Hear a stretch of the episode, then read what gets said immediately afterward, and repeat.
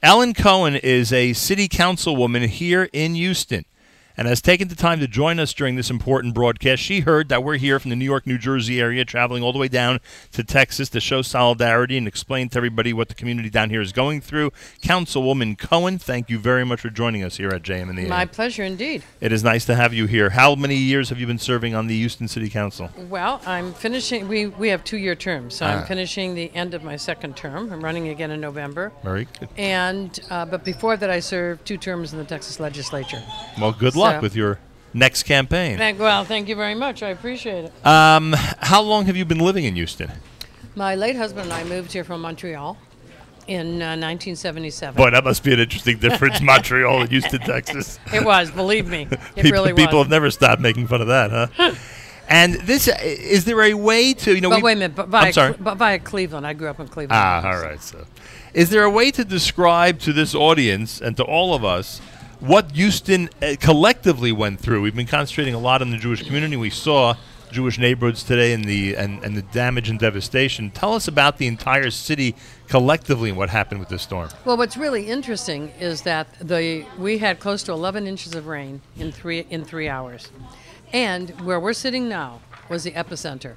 And the fact of the matter is, District C, which is the one I represent, um, has a very large Jewish community. And the fact is that the, I would say the largest percentage of people that were affected were affected right here in this area. So I can tell you about the larger city.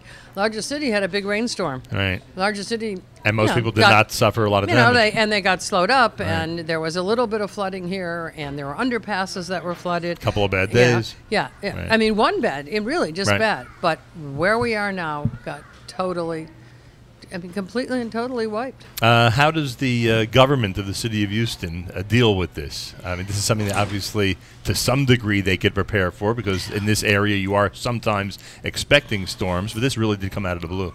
It, it- that's it. I mean, we are prepared for. We, we, know, we've had hurricanes. This area has been hit with Right. hurricanes, um, so you can prepare for it. But and you can prepare for wind, and you can prepare for some flooding.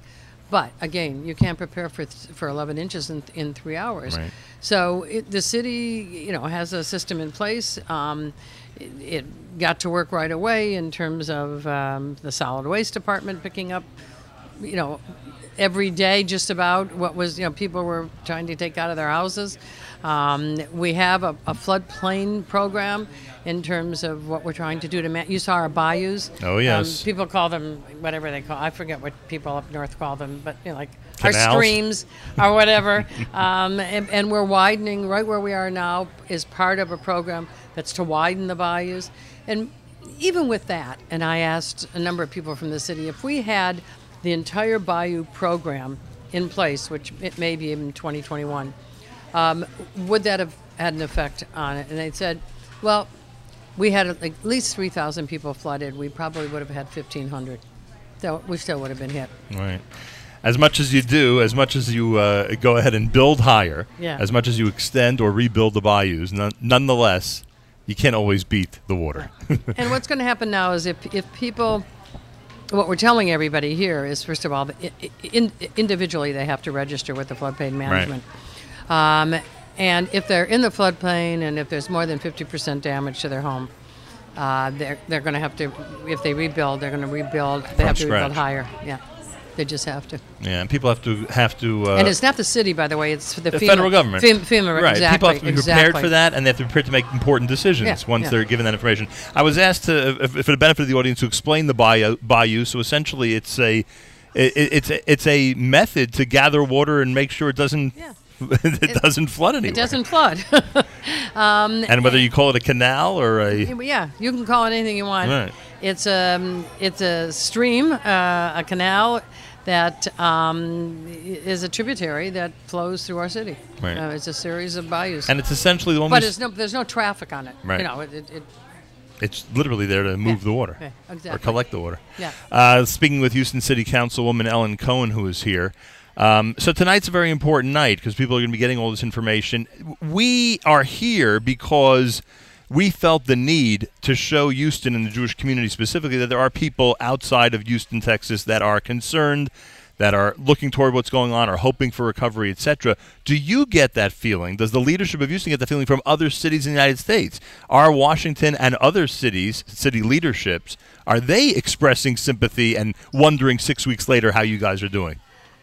You'd have you'd really have to ask the mayor that. I mean, I don't know what kind of you know help and response she's getting from others, um, but yes, there's a sense of from the from the larger community, from the country as well. Um, we know what you're going through. We've gone through it, particularly uh, central central states, and Right. you know they've all gone through horrible things. The other part of that is if you know any of the politics of um, of Texas and our relationship with the federal government. Um, we it's probably not a kumbaya relationship exactly and so That's one way um, to describe it. and so we have to uh, we have to work closely with our with our federally elected officials and urge them to um, to support us and to get and to get the money to us that we need to do the kind of rebuilding that we're that we're doing. Uh, long-term effects on Houston, and I'm not just talking about the Jewish community. I'm talking about in general, because the majority of the city survived without much damage. Uh, it, will the long-lasting effects be mild, so to speak, in, in the big picture?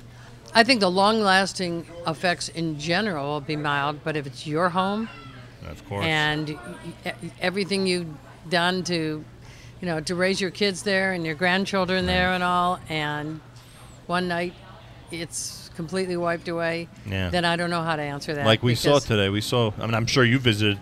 I'm sure you visited plenty of homes over the last few weeks. And I uh, have. I've driven the neighborhoods. Yeah. Um, you know, I, we've answered a lot of questions.